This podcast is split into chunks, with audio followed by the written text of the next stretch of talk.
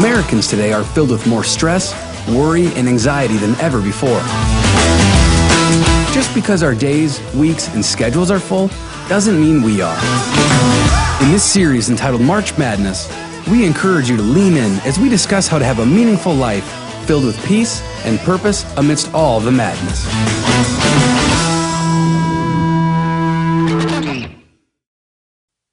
Well, hello, City First Church family. It is so good to be with you here today. If you normally go to our Cape Coral location or our State Line location or here at Spring Creek or Dixon and Hardy, God Behind Bars, we just want to say we love you very much and we are welcoming you here to church online. Today I want to talk about worry and I want to talk about fear. Now, worry and fear were here before the coronavirus, and I hate to say this, but worry and fear are going to be here after the coronavirus also. You see, they are some of the enemy's greatest weapons in his arsenal. You could say these are his nuclear weapons. Because when we worry and when we fear, we are paralyzed, and usually we make decisions that are harmful not only to our present, but also harmful to our futures. You see, the world is paralyzed right now in worry and in fear. There's a story that is about Jesus and his disciples. And I want to focus on this story today. It's found in Matthew chapter 6. If you have your Bibles, you can open them up, or you will see it on the, the screen as I read along. Here is this story about Jesus and his disciples, and they're together in a boat. That therefore, Jesus is saying, I tell you, do not worry about your life, whatever you will eat or drink, or about your body, what you will wear. Is not life more than food, and the body more than clothes, Jesus says? Look at the birds of the air. Do they not sow or reap or store away in barns? Yet your heavenly Father feeds them. Are you not much more valuable than they are? Can any one of you, by worrying, add a single hour to your life? Here's Jesus, and he's talking to his disciples, and he's saying, Hey, listen, guess what? By worrying, you can't add a single hour to your life. I have a question for you, and this is the question Has worry done anything for you lately? What has worry done for you lately? Can, can any of you say that by worrying that it's added a single hour to your life? I mean, worry doesn't add, it actually takes away from your life, right? It takes away hours of sleep, it takes away hours of peace, it takes away enjoyment. Our, you know, worry always subtracts, it, it, it never adds. Worry takes away your confidence, worry takes away your health. In fact, when I was interviewing a doctor at Mayo Clinic um, recently, if you watched the first couple messages in the series, I referenced this that I talked to a doctor in the physical stress department at Mayo Clinic, and uh, she told me about how they've been doing 10 years worth of study on anxiety and worry and stress. And this is what she said she said this that a chronic worrier if you're a chronic worrier, it gives a person a three times greater chance of having dementia later on in life. You see, worry even steals away your health. Worry and fear are cousins. They're cousins and they hang out together. And what do they do? They, they are on mission to steal joy from our life and from our soul. And Jesus is saying this that you know what? When, when, when they come knocking at your door, when these two cousins of worry and fear come knocking at your door, do not let them in because guess what? They're only going to steal and they're going to rob from you. See, worry isn't just a fear of worst case scenarios, it's a fear that we won't be able to handle worst case scenarios. You see, our fear is that we're not going to be able to handle getting sick. Or our fear is that we won't be able to handle one more medical bill. Or our fear is that we won't be able to handle being laid off potentially. Or we're not going to be able to handle an economic downturn and that our 401k is going to, is going to lose a lot of money and, and we're in our retirement years. We're, we're, we worry that we're just not going to be able to handle it. And I want to say this you're probably right. I know some of you are like, what do you mean by that? Well, you, you probably won't be able to handle the worst case scenarios. You probably, you probably should worry. you probably should be afraid if you don't understand who Jesus is. You hear that? If you don't understand who Jesus is and what he thinks about you, then yes, you have all the reason in the world to worry and have fear. Because at the end of the day, whoever your leader is, is your source. Now, I want you to think about that. Whoever your leader is, is your source. If money is your leader, then money is your source. If a politician is your leader, then he or she is your source. If you are your own leader, then guess what? You and your abilities, your talents, your connections, your resources, guess what? You are your source. But if Jesus is your leader, then he is your source. I want you to think about this because I don't know about you, but I want the God of endless power, endless wisdom, endless resource, endless miracles, and endless love to be my source. Because every other source that I look to has limitations. What is Jesus saying in this verse that we just read? He's saying this Are you not much more valuable? You say, he's saying, God thinks that you are the most valuable. And, and this is the beauty of God. God thinks that we're the most valuable, each and every one of us individually. In fact, He loves you to the, the, the fullest that He could love you. He thinks that you are the most valuable that you could ever be. And he thinks that about all of us. And he's saying this Jesus is saying, God loves you, God is for you, God has not abandoned you, He cares for you, and God's got you. In fact, right now, if you're in a living room or you're somewhere watching with somebody, turn to them and say, God's got you. God's got you. But you see, if you don't know that, then yes, then there's going to be fear. There's going to be worry. You know, in fact, the closer in proximity you are to God, the more you understand His love for you. And Jesus is saying, You need to trust me. You need to trust my word. You need to trust my promises. You need to trust my character. Or if you don't trust Jesus, then you're going to trust your own strength, your own abilities, and your own wisdom. And you know what that brings? Worry and fear because we know our limitations. We know how much money is in our checkbook. We know right now how much, you know, talent or resource or connections we have. We know how much toilet paper is on the shelf, right? You see, there are limitations to every other source. At the end of the day, we give our best energy to things that we can control. And then we let God take care of all the things that we can't. So, who's your source today? Who do you trust? this story about Jesus in the boat that I referenced earlier. It's found in Matthew chapter 8, just a few chapters later. And Jesus is in a boat with his disciples, and it says this it says that he, meaning Jesus, got into the boat and his disciples followed him. Suddenly, a furious storm came up on the lake so that the waves swept over the boat.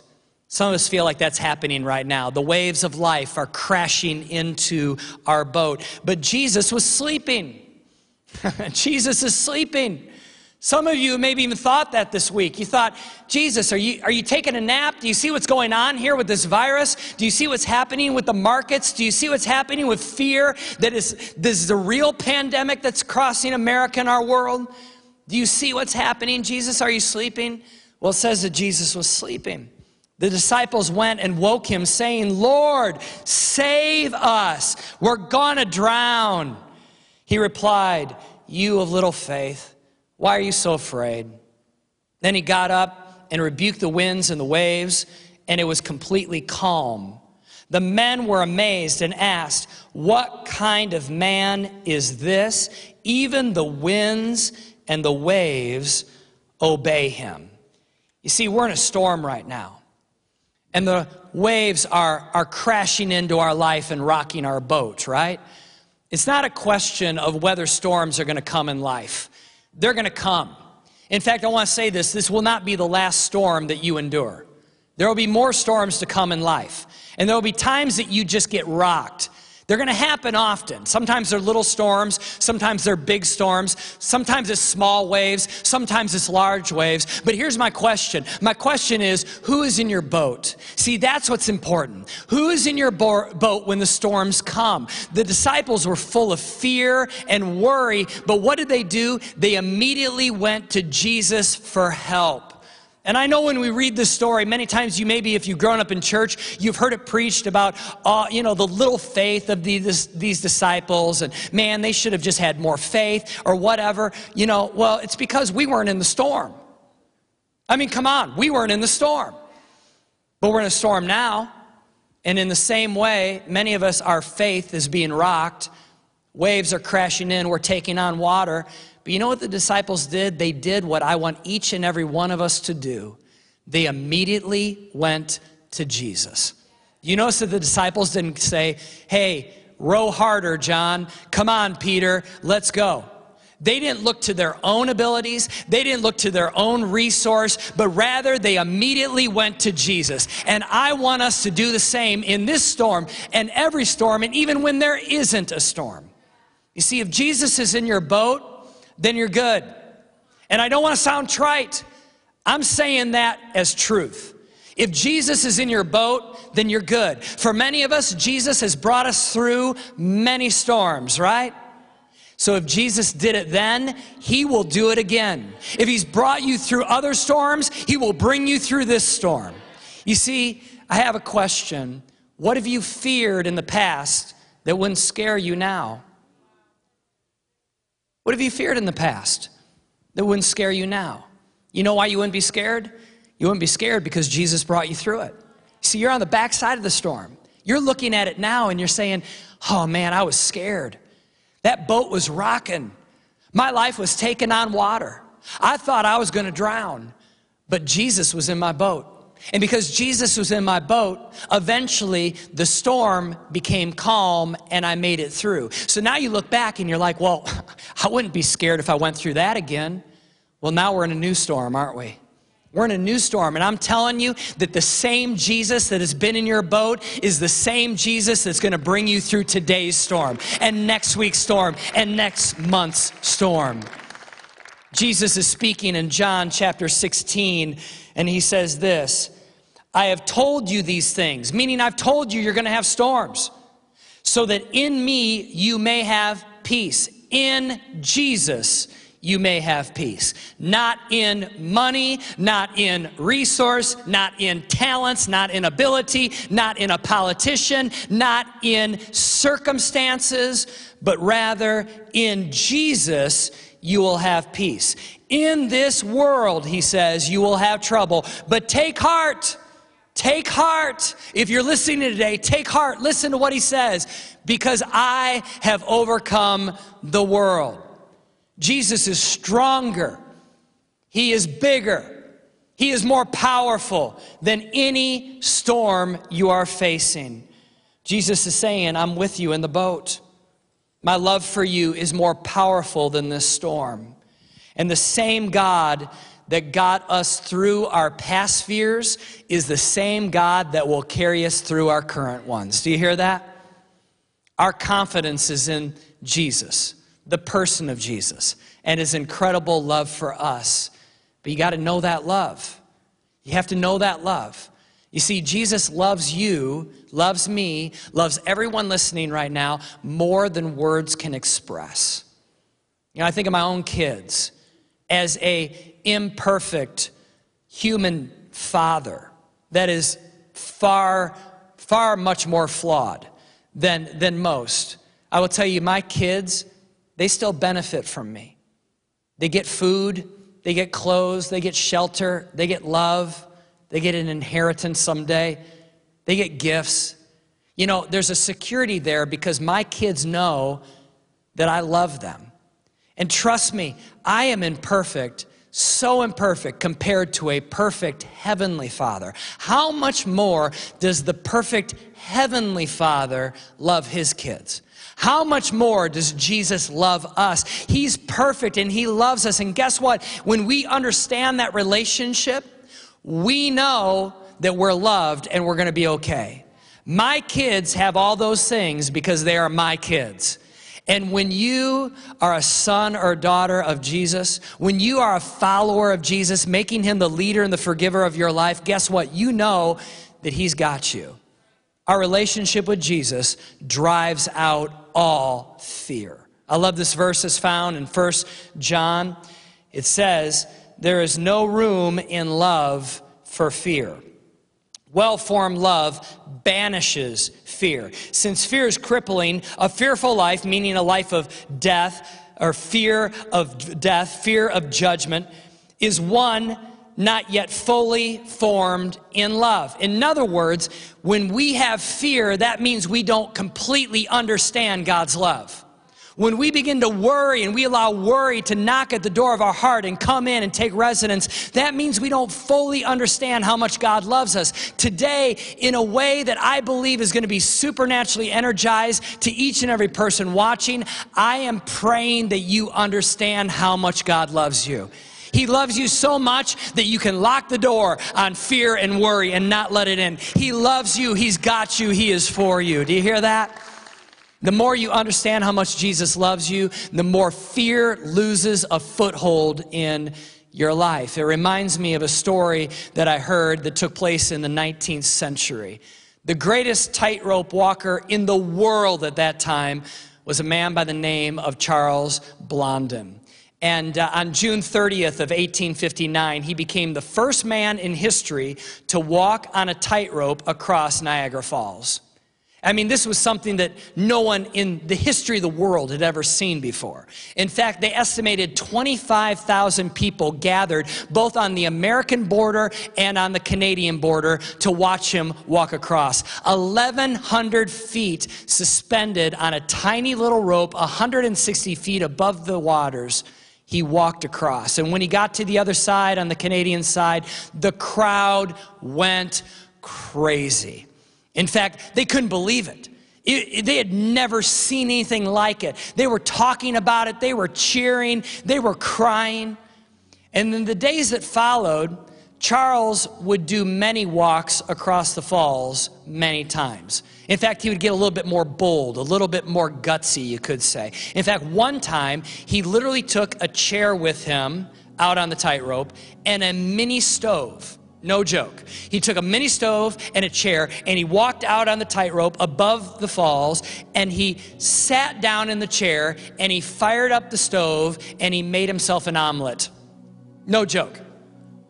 Another time, he, he, he carried his manager on his back, piggyback across the falls. I mean, I'm telling you, the crowds are losing their minds. They cannot believe what this guy is doing. And one time he even took a wheelbarrow and he took it and he filled it with 350 pounds of cement. And he walked across the falls.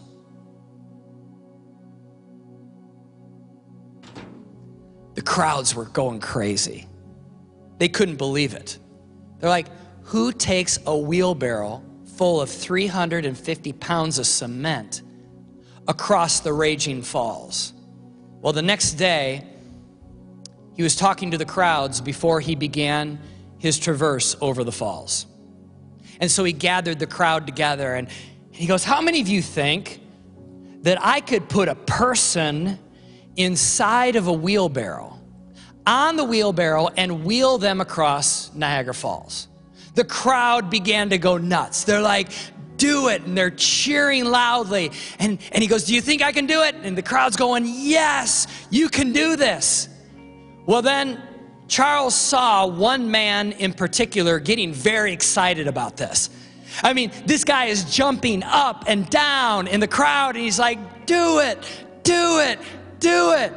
And so Charles looked at him and said, Sir, do you think that I could safely carry you in this wheelbarrow across the falls?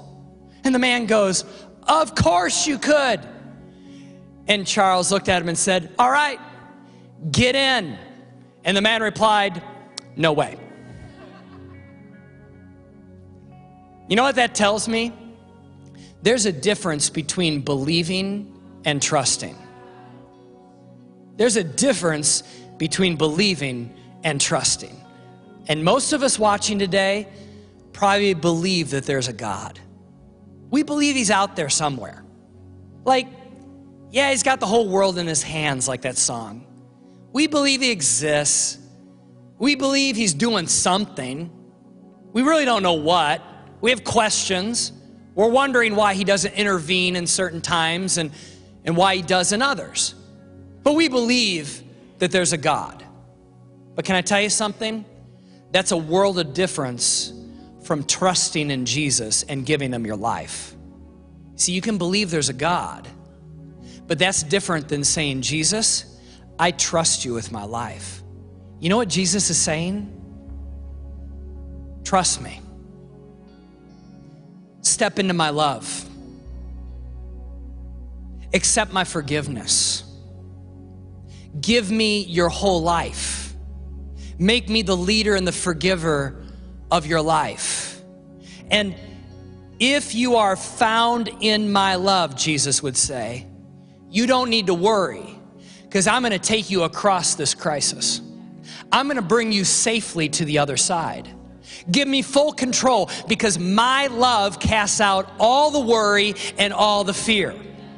And today, wherever you're at, in your living room, watching on your smartphone, listening right now, wherever you are at, my question to you is this Will you entrust Jesus with your whole life?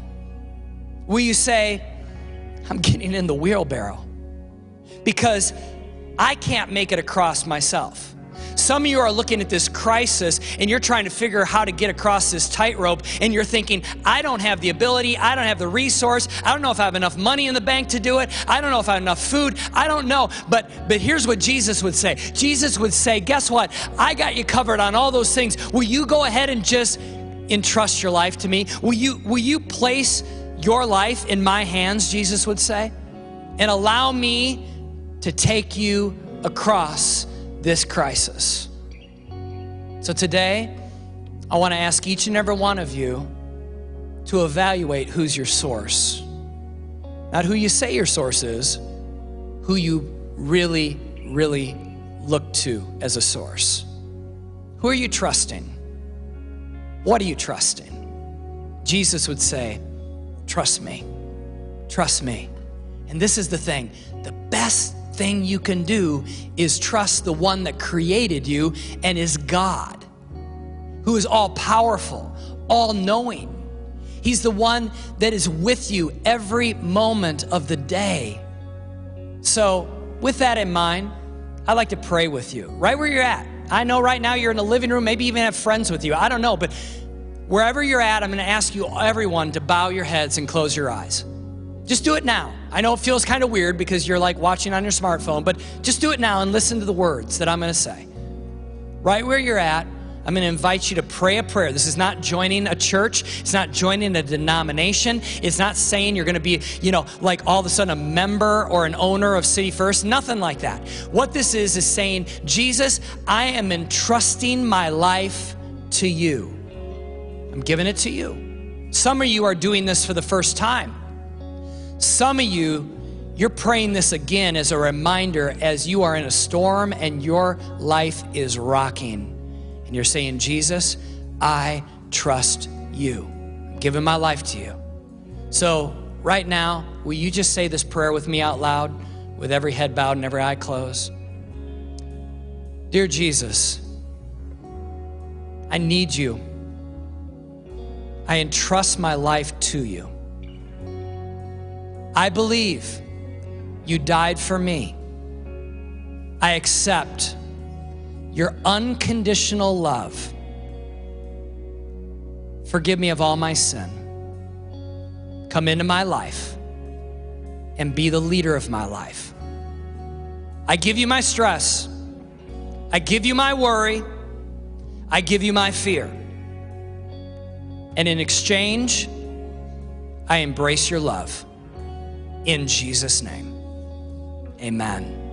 Amen. Listen, if you prayed that prayer, that was the most important prayer that you have ever prayed. Do you hear that?